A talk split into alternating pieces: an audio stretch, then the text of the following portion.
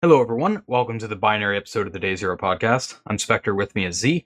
Today we have some ROM vulnerabilities in uh, in Unisoc, a few kernel exploits and research, and Vulns in the Crow HTTP framework. Before any of that, though, as always, we'll cover the Spot the Vuln solution, which I'll pass off to Z. In this week's Spot the Vuln, um, is a JWT issue, uh, actually inspired from an issue we covered a while back in Jitsi Meet, where basically code that we have here, we've got a function verify. I'm kind of imagining that verify actually just comes from some other source, some library or whatever, but most libraries implement this in a better way to make this mistake less difficult or um uh less easy to uh, actually have happen. Um, and then the lower bit of code, starting line 14, gets the JWT from a cookie, gets the server's public key, and then passes the key and the token into the verify function so that it can, you know, check if it's a valid key. The problem is the verify function, you know, it's taking in the key, but it's checking the algorithm just from the headers of the JWT, and that can be any of a number of um, algorithms popularly, you know, the RS 256. That's going to be RSA and then SHA hash following it, or as like the signature. Um, whereas HS 256 is going to use an HMAC. Um, and so rather with RSA, it's using a public key, and that's kind of what's expected here. I, I would imagine this being a developer who's writing code being like, we're only using and we're only issuing these RS 256 tokens, so all of these are just coming through using our public key. Um, but if you crafted one, uh, because you're just passing in that public key, it's going to use that public key as a uh, as a private key to an HS256 token. Obviously, you know what the secret key is, so you can just craft your own token, and that's where you kind of have the JWT issue. It's inspired from a Jitsi Meet issue, but generally, this is kind of just like an algorithm confusion sort of issue. So, you know, they do pop up from time to time. Yeah, basically, uh, discrepancy between symmetric crypto and asymmetric crypto and the implications there. Uh, it was kind of funny. Those of you who are in the Discord might have seen the uh, the spot the vuln thread for this one, and uh, I, I, was a little wrong at first because I just started looking at this before we went live yesterday. I, I didn't have a ton of time, but um, I didn't dig into like HS two fifty six and put together that that was like SHA two fifty six or HMAC two fifty six. Um, and somebody brought up in the thread talking about oh it's it's because you're using like symmetric uh, crypto here. And i'm like where do you see symmetric crypto? It's easy to read it and see like okay key and signature it's obviously asymmetric and just kind of you know assume it's correct um, without actually like thinking about it and being like oh wait that's actually a, a hmac SHA-256 which isn't asymmetric um, but yeah it's it's kind of a funny issue and it's easy to overlook and like you said um, a lot of the times where we've seen these types of issues, it's because there's a code path that's just not really used in practice, so it it never gets discovered because it's just not tested for. Uh, it's it's not being used. So yeah, yeah, that's where I think like most commonly you tend to find the sort of algorithm confusion issue is where you have developers who are writing the code expecting everybody just be you know basically giving the same values, following through with exactly what they expect. Um, like in this case, they're thinking it's always going to be public keyed ones, and thus kind of falling into it. Yeah. All right, so uh, we'll get into our first topic here, which uh, I noticed is in chat. You're just in time for this because you're the one who recommended this one last week, um, and it's from NCC Group and uh, details research and vulnerabilities in the Unisoc processors uh, used in secure boot chain of Android phones. And yeah, since this is a boot ROM, it's a bit of a challenging area when it comes to research. Uh, because while second stage bootloaders or SBL are typically in firmware update packages unencrypted, the boot ROM is going to be etched into the chip. Uh, it's never really updated. What's there is there. And so typically there's no source provided for what's on these ROMs, and it's often hostile to even look at. Uh, it's yeah, not uncommon ROM... for vendors to try to like walk off the ability to mess with it or read it by burning the secure boot f- fuses, for example the Go ROM ahead, may have some challenges uh, in terms of doing the research, but clearly it seems like the vulnerabilities being found here and the exploits are not not so difficult. Yeah, when we get to the vulnerabilities, we'll see it's a bit of a soft target. it's a uh, I don't know. I guess it's a hard outer shell with a soft inner shell because if you can reverse the ROM, there is a bunch of uh, meme issues basically. But um, yeah. Speaking of burning the secure boot fuses, one of the things I mentioned towards the top of the post is they did find some devices, such as the uh, the Teclast T40, which didn't burn those fuses. Um, so it was fairly easy to get the ROM in that case. They could just boot an arbitrary binary and dump the boot ROM with relative ease. With some other devices, though, they had to find and exploit a buffer overflow in the second stage recovery boot mo- uh, recovery mode bootloader or FDL1, uh, which is where we start getting into the vulnerabilities section. So the first vulnerability they detail here is a very straightforward overflow in USB get packet um, for their custom USB protocol in recovery mode it simply took a payload and didn't validate the payload length and copied it into a static buffer. And it turned out that buffer was also um, in or near executable memory. So code execution was pretty straightforward there. Um, they could literally just write shellcode basically into uh, into the chip and or into the uh, bootloader uh, to be able to get code execution. Um, from there, they reversed the boot ROM and found several more vulnerabilities in the boot ROM's recovery mode um, as the validation for some of the commands was either just not sufficient or entirely non-existent, uh, which is where we get into the meme bugs. Um, so this was the case for the second finding here. I mean, that which, first one's kind of a meme bug too. That that's true. Yeah, it's not like the first one was super complicated. so uh, the second bug here uh, was just an unchecked write and CMD start. This was probably the funniest one in my opinion. Again, fairly simple a user provided target address for the payload is provided in the start command, but that never gets validated. And so when the CMD receive data command is executed, you can just write attacker controlled data to an attacker controlled target address. So it's basically a free arbitrary write primitive they give you. They're very nice people, uh, whoever wrote this this boot ROM. Um, third finding was an out of bounds access due to unchecked index in the USB command dispatcher. Um, and uh, again, like straightforward, they take a command index from the packet and use it for a table lookup um, to you know look up the dispatcher table, see which handler they need to invoke. But that index never gets validated, so uh, you can just go out of bounds and call something that you can control possibly, uh, or, or, do whatever else. Um, another vuln they found was another buffer overflow in the USB data transfer function where the length wasn't validated, similar to the first issue. They just take a payload, don't validate it, um, there were also two other ones that were both lack of length validation, but I'm sure you get the idea at this point. The only difference with those ones was um, it was like an uninitial, or it was a out of bounds read. Um, so could be useful for leaking data, not so much for getting code execution, but they're basically the exact t- same type of issues. Um, they also found a vuln in the executable loading of the second stage bootloader, which is the most interesting vuln to me, um, because when you're getting into chain of trust, each node in the chain has to be able to verify the next node before executing it.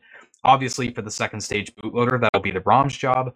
Um, and the key involved for doing that that it's checked against is stored in efuses, so it's not easy to recover or mess with by any means. Um, things that are in fuses are are there for like a reason. It's it's hard to to get access to data that's locked in fuses. Um, however, the validation that they do for the RSA is flawed.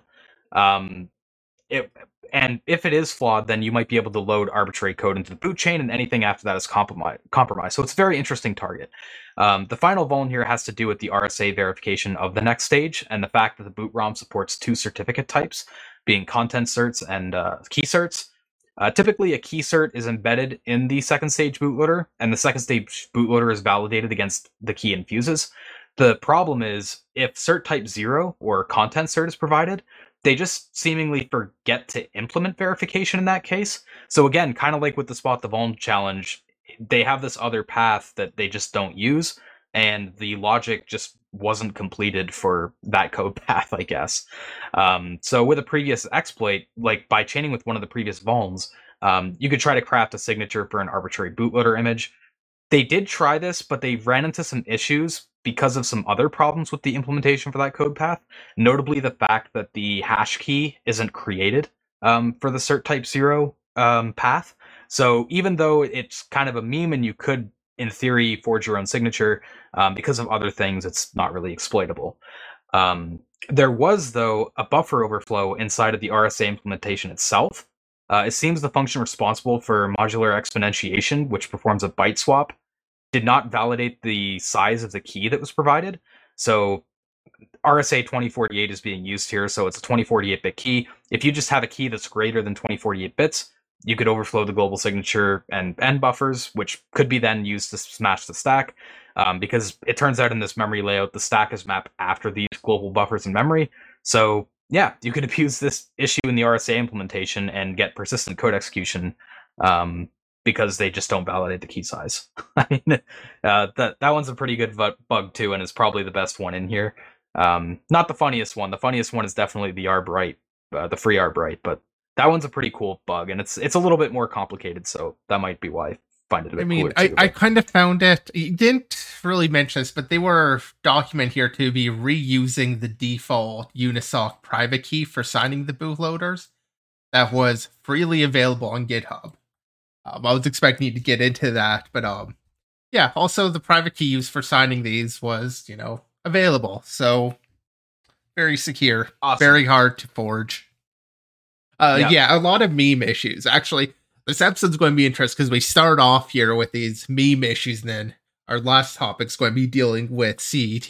So we slowly go like more advanced in the episode. Yeah. Yeah.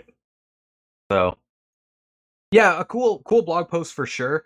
More cool though for the like type of research and the fact they're looking at the the boot ROM.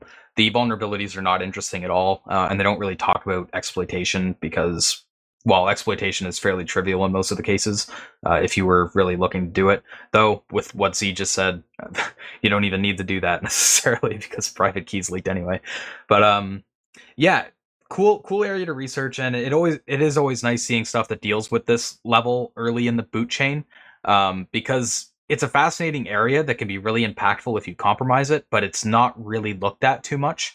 Um, possibly because it's just so hostile to to look at uh, it's hard to even get the code to be able to start doing research on that level. So, um, yeah, whenever topics involve it come up, we we definitely look to cover them on the podcast.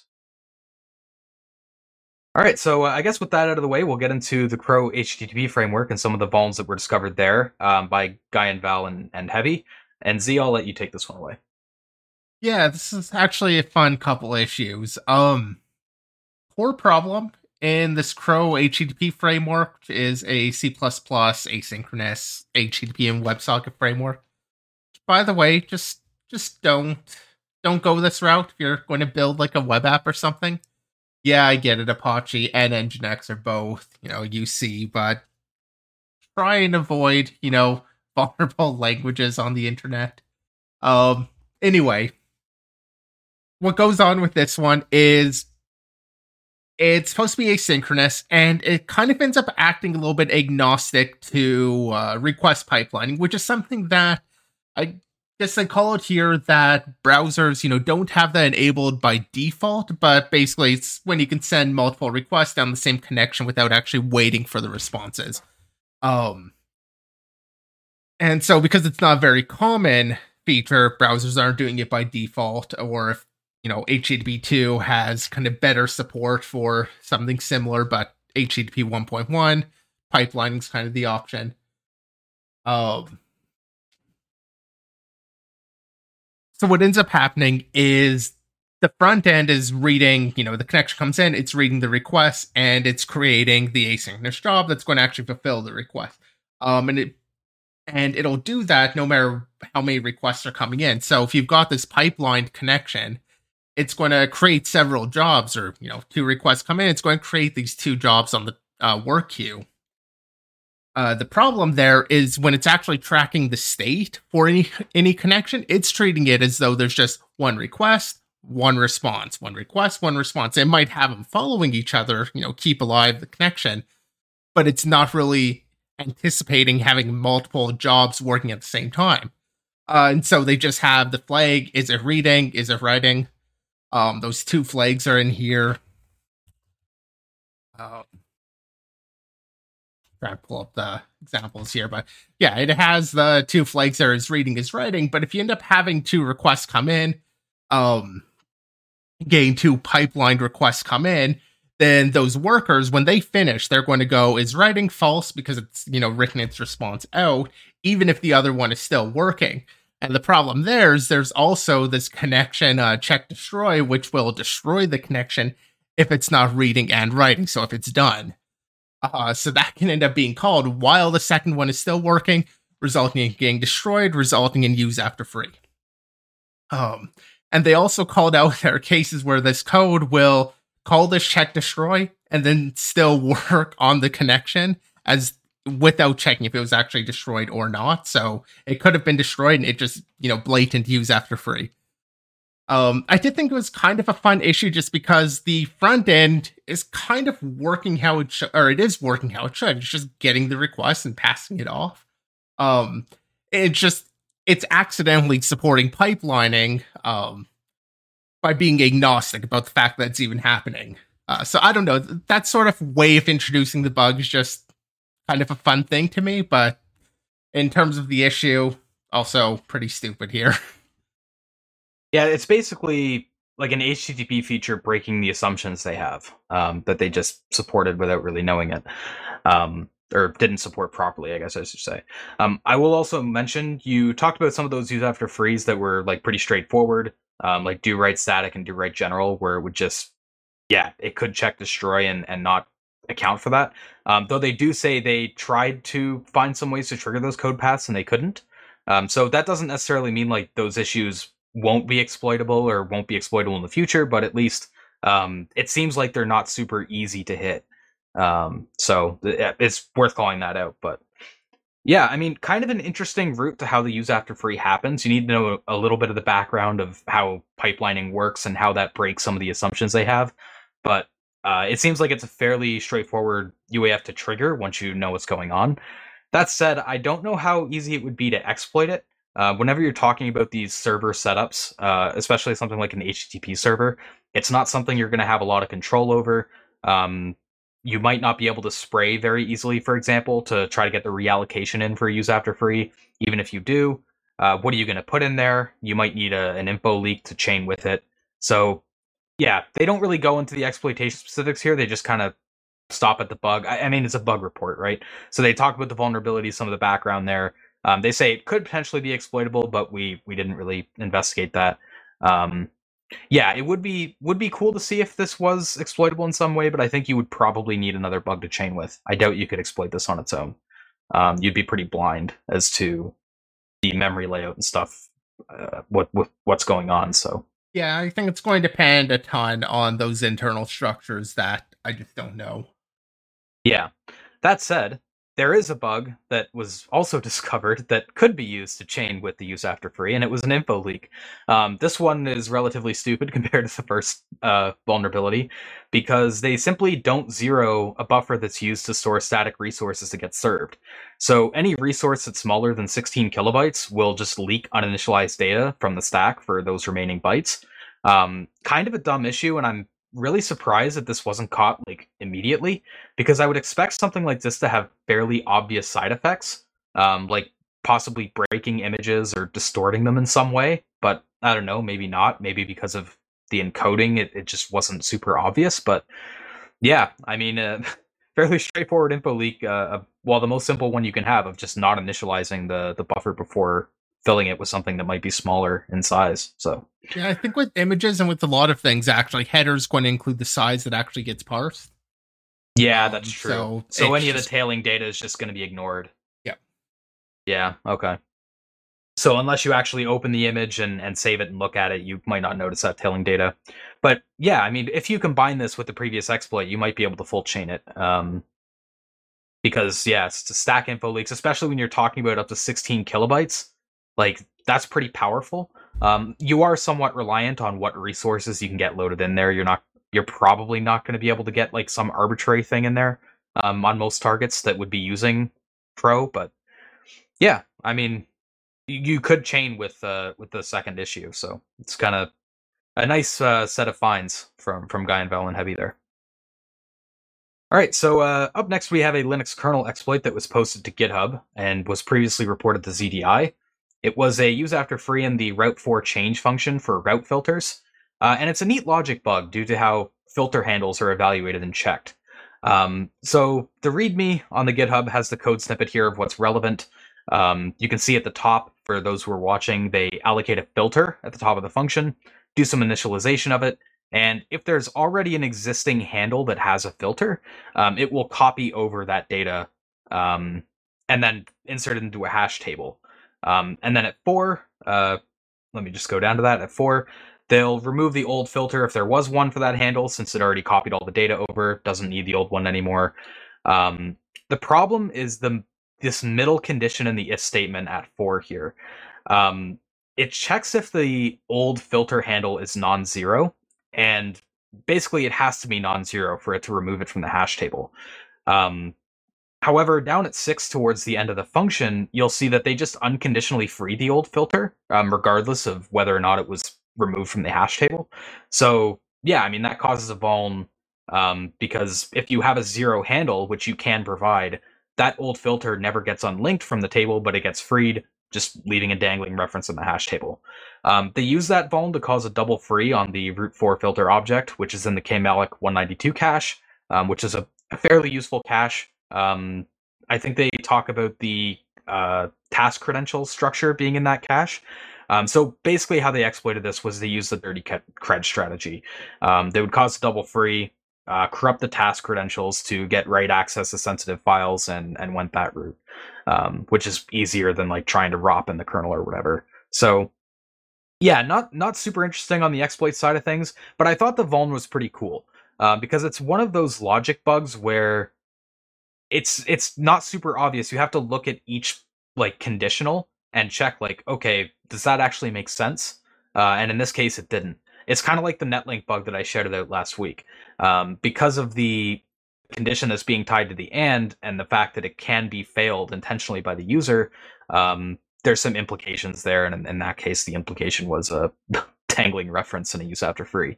Um, and double frees in the Linux kernel are, are pretty powerful um, because you can basically set up a targeted UAF on whatever you want, like a task cred. So, yeah. Um, pretty cool exploit. The exploit code is also on the GitHub as well if you wanted to check that out. Um, but yeah, the main thing I found cool was the bug. It's also a bug that's existed in the kernel for quite a long time. Uh, it was introduced in 3.17 and it wasn't fixed until 5.19, so it has a fairly large exploit window, though it does require user namespaces to be able to trigger the vuln. It is in a privileged area, so there is a bit of stipulation there. Though a, lot of distros do allow user namespaces uh, or expose them to unprivileged users so it's not a huge hurdle but it is worth mentioning especially on some of the older kernels because um, I, I, think you namespaces came in 4.0 right? Um right yeah that? i was actually just going to ask if you knew when namespace came in because i don't believe they would have been there yet by 3.17 at the very least. Um, yeah i'm quite pretty confident sure it was not in 3 at all yeah i'm pretty sure user namespaces came in 4 um, I don't remember if it was 4.0 or 4 4.4 perhaps. But yeah, it was somewhere in that area. Um, so yeah, the window is narrowed slightly by that if you're unprivileged, but um, yeah, still a cool vulnerability nonetheless. All right, so uh, we'll get into our next topic here, which is about bypassing Intel CET um, using co-op or counterfeit object-oriented programming. And we thought this topic would be cool as a launch point to talk about CET a little bit and some of the techniques around it. Um, so Z, I'll let you get into this one, and then uh, we can talk a little bit about CET.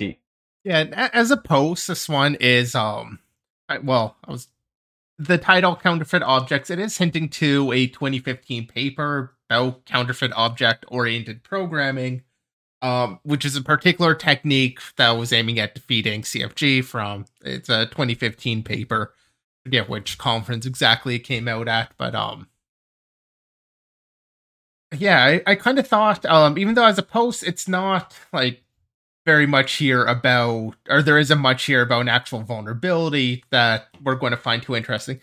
But the idea of dealing with CET has been something, especially CET is actually landing on some systems now, and things are being compiled with it.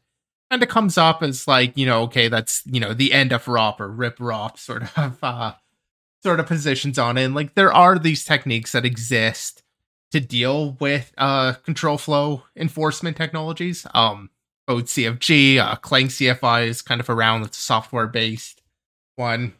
Uh CET in particular is interesting because it is a hardware based often it is coarse grained uh CFG, uh, which just means that um well, so a fine grained CFG would be like, you know, this function call, it would know that like this call instruction can only call like a specific function or maybe a small set of them.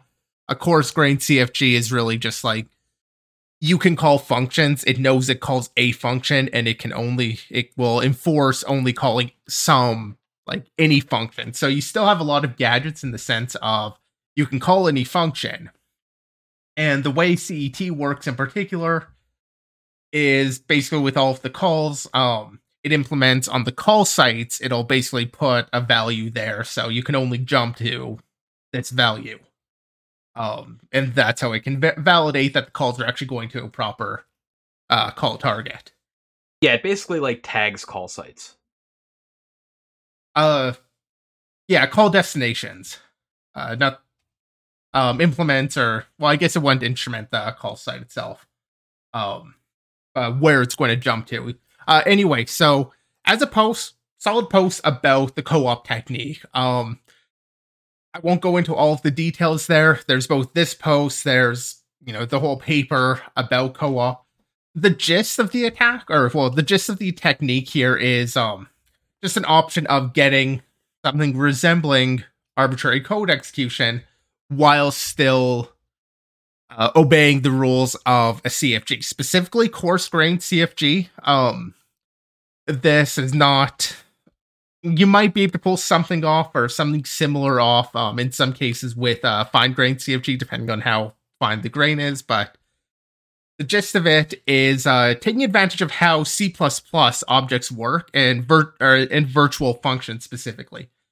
Um, effectively, you're going to counterfeit an object, hence name. You create a fake object, and that fake object will use, um, ideally, it should use like a real V table, but it might not be that object's actual V table. So you're you'll introduce a corruption. You'll have like your out of bounds read or or well, you'll have your out of bounds write or some sort of write gadget corrupting or crafting this fake object, setting it up with a V table, maybe pointing it to another function or whatever. Um, and you'll craft these objects uh, such that when a virtual function gets called on them, it references this V table, which still needs to be a valid or still needs to have valid function pointers, but references the V table and calls that function um, out of it. I didn't explain that very well.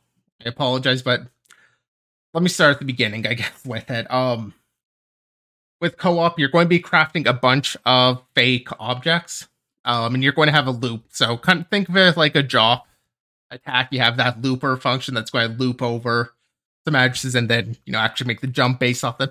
Similar to here, you're looking for some gadget that's going to loop through C++ objects and call a virtual function on them. Uh, this sort of thing, you know, does exist um, in the paper calls out that it was somewhat rare, but it did exist in major libraries. They would have that code that just iterates over some collection of objects and calls a virtual function on them.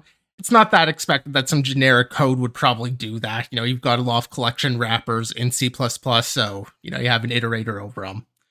Makes sense.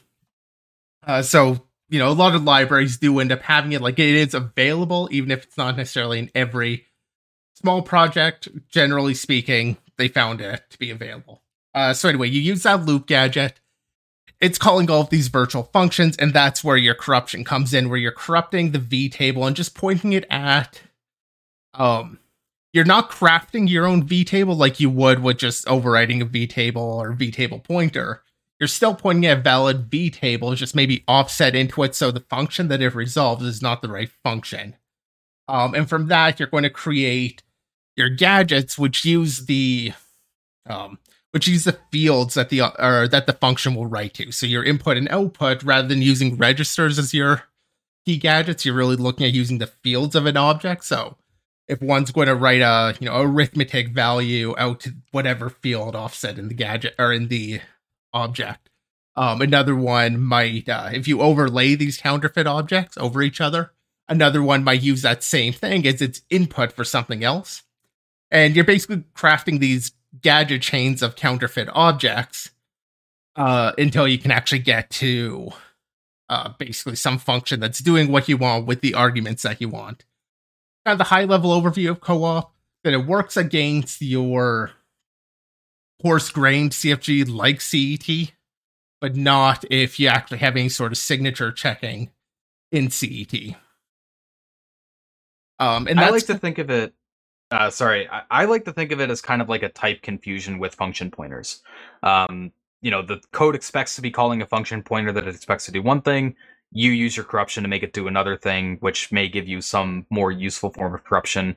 Um, they have like different classifications for types of overwrites you can do, types of gadgets you would look for for doing things like arithmetic or stores and loads, but um, that's going to be a bit context specific on the target. But yeah, I, I, like to think of it in terms of type confusion. It kind of like um, simplifies it down a little bit as to like what the basis of the attack is.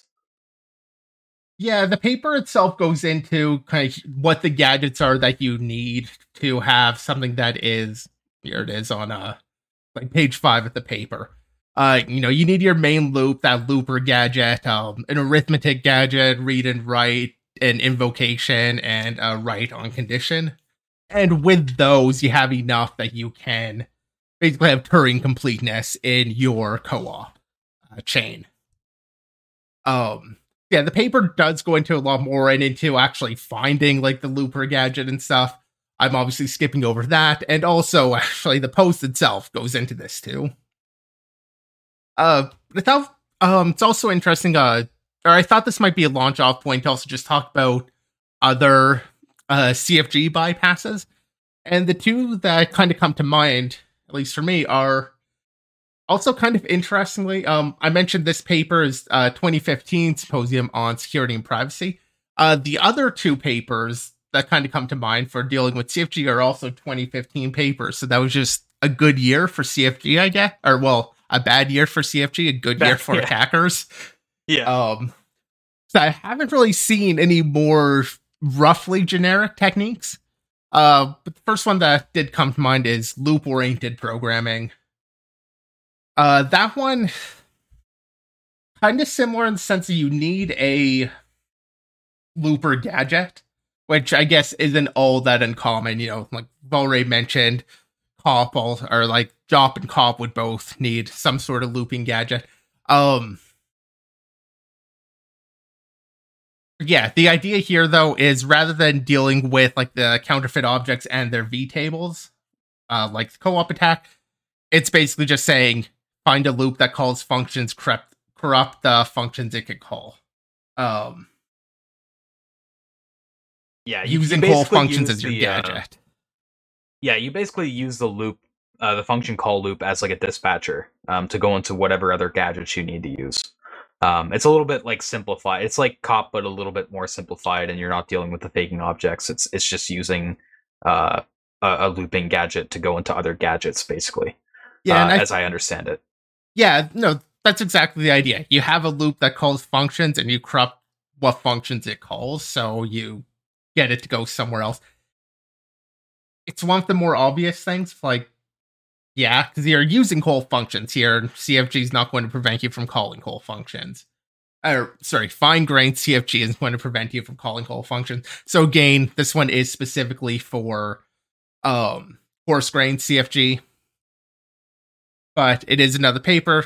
Still another idea. You still need to be able to pull your gadgets out of this. And that's where I feel like law falls shorter of uh, co-op, and that's largely just because co-op feels I don't really have stats to back this up, but feels like you're more likely to have those smaller gadgets that actually do something useful with co-op where you have virtual functions that just do some small task versus needing to take advantage of whole functions. Um I don't know, just when you see object oriented code, you're more likely to run into those small things that don't have a lot of side effects Whereas with larger programs and just the full functions, they tend to do more. That said, that's purely just kind of an intuitive feeling of mine and not something I can back up with statistics or actually prove and, you know, carry out any sort of proof on that. But it is another technique, at least to be aware of, um, in terms of just having your uh, looping gadget calling functions, something to look for. To me, I feel felt kind of like a really obvious thing. Like that would be a great corruption target if you had it. Um, and again, I think it really does depend on actually having that uh loop gadget. Um, I don't remember. Sorry, this it's been a long time since I've read this paper fully. Um, but they should have looked at how common. Yeah, actually, I have the table up on screen here. Number of loop gadgets and widely used libraries next executable. So they were finding it in like libc, libsl, um, or in some Windows things. They were finding the gadgets. They're out there. Um, though they're finding, you know, like one existed in Internet Explorer 8. So a little bit on the limited side. Um, and these numbers oh, wow. are low enough where, like, if this technique really took off, um, these gadgets would be killed. I guarantee it. Um, the, especially with some of these major libraries and browsers, there are like security teams and people that will go after easy to use techniques like this and uh, kill the gadgets when they're easy to do. Which a lot of these numbers in the table that Z just showed were in like the the low tens or like under ten, so it'd be pretty yeah, straightforward. Um, I'm trying to think. I thought co-op also talked about like how many of their main loop gadgets they were able to find, but I don't recall where the table is, and I'm not seeing it now. You haven't. Mm, I don't remember.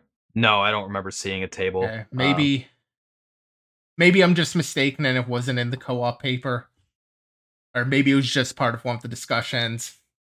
Either way, I mean, the loop-oriented programming it, it does kind of feel like um uh, it, yeah, so it, it, does feel like a kind of obvious thing where you're just calling full functions. But again, it's worth bringing up because it is a bypass. It is something that you could do. Uh, yeah. See here, and then one of the last techniques that kind of came up, or would come up with this, is um, control jujitsu, uh, which is gained another 50, uh, 2015 paper interesting aspect on this one is it can actually work against fine grained CFG. Of course, because of that, it is pretty limited. But the main idea that they introduce are these ASICs, um, argument corruptible indirect call sites. Um, that's kind of your key gadget. Is you need some sort of call site that's going to be calling different functions depending on uh, uh, depending on the argument. So argument corruptible indirect call site. So also indirect calls. Um, uh, the examples that they use are uh, so they use they come up with one exploit against uh, Apache HTTPD and one against Nginx. In the Apache one, they're using this uh, hook, these hook functions, which are effectively modules can register uh, I think this was on different events. They can hook certain events and then they get called. So you have this one place where even in a fine grained setup, this one place ends up calling a lot of different functions. And so there are a lot of possible gadgets if you can corrupt the argument that's using to decide where to actually call. Um, and potentially the arguments that's actually passing in there. Uh, so you can maybe have it where it's going down a code path thinking it's going to call with one type of object, but because of your corruption, you've turned it into something else that might execute um might execute a command you actually want. So I believe the way they actually took this was getting to system through pipe log spawn.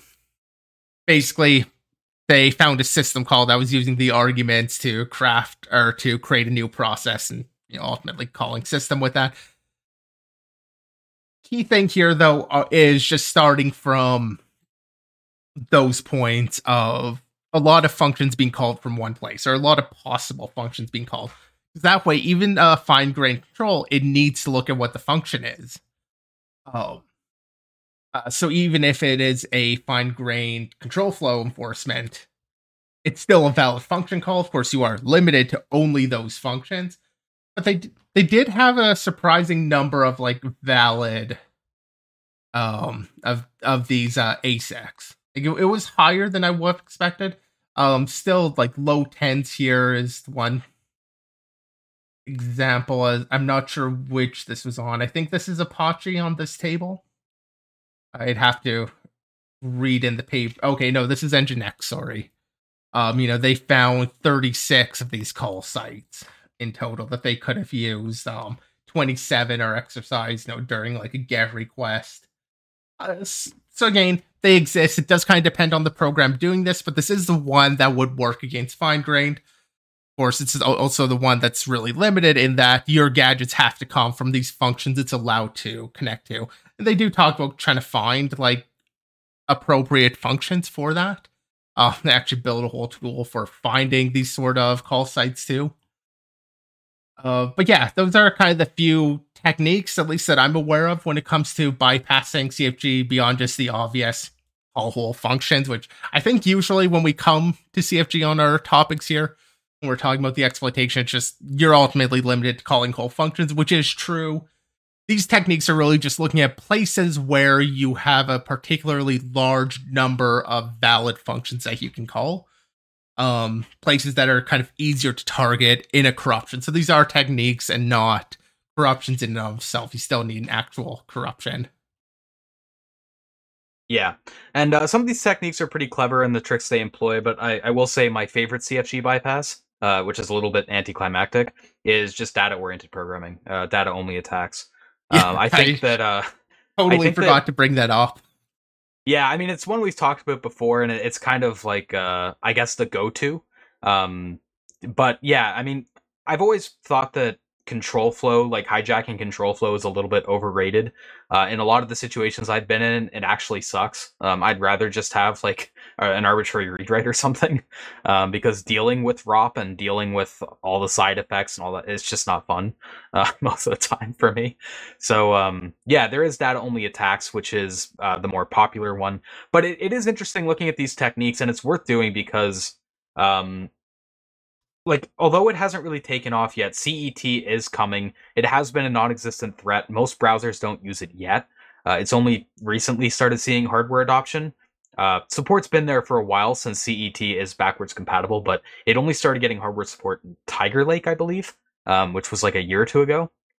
Uh, and yeah, for things like browsers, it requires a good deal of effort to make it compatible. So um, we're not seeing it yet but it will come eventually and it, it will be somewhat strong because cet protects both the forward and the backward edge um, we didn't really talk about the backward edge i guess too too much um, but yeah it's you can't really like rop either because the it has shadow stack it's going to be able to check the return pointers um, so yeah with both edges protected, it is going to be somewhat strong. Um, so looking at bypasses before CET becomes prevalent makes a lot of sense.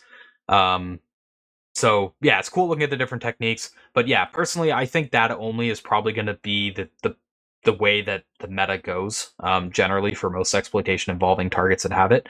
Um, yeah, because... and actually, um, like when we have talked about, we have kind of shown some favor towards data oriented, not just uh, calling hole functions, like I said a little bit ago. Um, yeah, I don't know why. Just I, before the show, we had talked about DOP as being what we talked about in this section. I just completely went off into all these other techniques. But yeah, DOP is kind of the main thing that at least need to be familiar with. Um, also get the paper here for at least advanced data oriented uh programming attacks. Um, kind of really talking about the expressiveness of uh data oriented attacks. Um,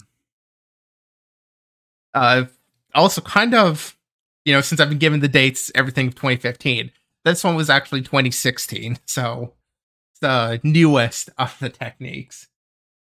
Yeah, and I will say, like, it's it's easy to get lost in some of the other techniques because they're definitely a lot more fancy than like DOP. Um, DOP is is again like one of the ones that falls into the more obvious category. It's like, oh, okay, well, if you don't want to mess with control flow, just attack the data. Um, but yeah, so it's not as fancy, but it is effective uh, in a lot of cases. And even in uh, situations where we haven't seen CFI, like let's say Linux kernel exploits. Um, I guess this is a bit anecdotal, like you were saying with the the topic earlier. Like I don't really have stats to back this up, but I have been noticing with a lot of Linux kernel exploits that have been going public, most of them don't do any ROP anymore. Most of them are just like uh, we smash the the mod probe path or something like that, which is a data only attack. You're attacking the mod probe path to get an arbitrary module loaded. You're not touching the control flow. Um, and it's not because like CFI is in place and they can't do ROP. It's because ROP sucks compared to some of these other techniques that are just way more portable and way easier to do. Um, because that's another thing with ROP. Like it's not portable across versions. You You have to get gadgets for each different compilation of the binary. Um, there's it's just like not ideal compared to some of the other data oriented techniques, which CFG is not really going to stop. So yeah, um, Yeah, it's cool to we've talk about seen- CET, but uh, yeah, the meta's already kind of shifting away from hijacking control flow anyway. Yeah, even with uh, in userland exploits, we've been seeing more data oriented attacks. I want to say like the recent uh, pseudo bug. I guess not recent. It's been over a year, I think now. Uh, but the last pseudo bug, uh, one of the exploits released on that uh, corrupted some of the logging in order to uh, ultimately pop a shell. Well, get a privilege right, file right, and then pop a shell that way. Um, so we've definitely been seeing more and more attacks going the data oriented route. Um, and yeah, it is one of the benefits there is it's stable. Uh, generally speaking, if you are, um, if you've got an exploit, you know, you're not really relying on uh, having the right memory address, having the right pointers in the right places. It's data. You just, as long as you can find that data, so you end up with a lot more stable exploits also, which is just a huge benefit on any exploit, repeatability, all of that. Yeah, that's true, and that's a that's a good point to bring up there. So, uh, yeah, that's pretty much everything on Intel CET. Like I said, it's not like super threatening right now. Um, I think we will see it more going forward. There does seem to be a, an effort on the part of an industry to get it pushed forward. Um, so, yeah, something that's worth looking into at least uh, before it lands and becomes general, uh, generally applied across all applications. Yeah, and I'll just say, like, um, if you do want to dive into co-op, uh, I think it's Matteo Melvica. I'm not sure on the name there exactly, but it, this is totally a solid post about uh the co-op attack technique. I would recommend this over the original paper for sure. Um, Yeah, I saw some of the diagrams. It has are really helpful. yeah, he he did a great job with this post. No, we didn't spend a lot of time on it and just use it more as our own discussion, but absolutely a solid post about the technique. And I think in the future, if data oriented isn't viable, perhaps it'll be in a case where you know you do have the C objects and this is a option. You know, it's gained a lot of the time. It's just you need to be aware of the techniques in order to really use them. You might not come up with them all on your own. So, you know, getting a bit of exposure to them. And it's great to see somebody else actually talking about because I don't think I've I've seen one post in the past. Uh, it was like back in 2018. It was before we did the podcast, at least. Um, was the last time I saw anybody else talk about co-op. Like it doesn't come up too often, but now hopefully listeners you're aware of it and maybe you'll be able to take advantage of it one day. All right, so we'll get into some shoutouts. Uh, Z, I'll let you get into this first one here, which is a ZDI post on uh, analyzing BSD kernels, uh, and then I'll get into the one that I have. Yeah, ZDI put out a post here um, analyzing BSD kernels for uninitialized memory disclosures using Binary Ninja. Uh, we like to show Binja, so seeing something using Binja, this is interpreting the uh, LLIL, one of their low-level intermediate language, um, one of their ILs. Uh, jump through that in order to discover fairly simple cases of just like not zeroing a buffer before sending it back, like copy out or copy to user. Um the vulnerability that they actually start off with and use for uh their starter case basically isn't super interesting because it really is just they didn't zero the buffer. Um kind of like the one we talked about earlier. So not really worth the whole topic but they do dive into some of the binja stuff so if you are looking to do some analysis with uh binja i guess they use mlil here too which is medium uh level intermediate language they have low, high, or low, medium, and high. Uh, high being more of a decompiler, which is honestly my favorite feature of Binary Ninja are these ILs. But um, yeah, if you want to get into the analysis, it's uh decent post to take a look at. I found it fairly easy to follow. Uh, talked about a few of the problems that they kind of had to run into or cases that they had to deal with uh, to do their sort of data flow analysis. Um, so yeah, Uh, kind of a fun shout out. The vulnerability they talked about at the top of the post, uh, the BSD memory, uh, kernel memory disclosure and get context. Uh, this is actually one that we used on PS4 for a long time. Uh, it was a very useful info leak. Um, basically, it, it, was it was really straightforward. They had a buffer for the context. Uh, there were certain fields that weren't initialized, and they never zeroed the buffer. So you could leak like I think it was like maybe 32 to 60 bytes or something like that, um, which is quite a lot when you're talking about kernel. That that can contain multiple pointers. Um, so it was a very very nice leak to us in the PS4 space. Um, but yeah, re- pretty straightforward bug, and it makes sense they try to write a like a automated tooling to try to catch these types of cases because they're pretty low hanging fruit, um, and and they can be very powerful. They can offer very powerful primitives to attackers. All right, um, continuing on console stuff, I figured I'd shout out the HackerOne report that some of you might have seen. Um, the uh, vulnerability that was used to exploit the PS5 by the Flow went public. Turns out it was a like two year old vulnerability that um, was also used against the PS4, and somehow it just regressed and was introduced in PS5 as well. Um, just kind of a funny issue. I'm not really going to go into the vulnerability or anything like that. Uh, just wanted to shout it out because I thought it was funny that they regressed that badly. That's uh, that's a pretty funny bit of a meme uh, on the fact that what was used to jailbreak the PS5 all this time was an old bug. So it's definitely yeah. surprising that they had that sort of regression, didn't have any sort of regression testing for the jailbreak exploits.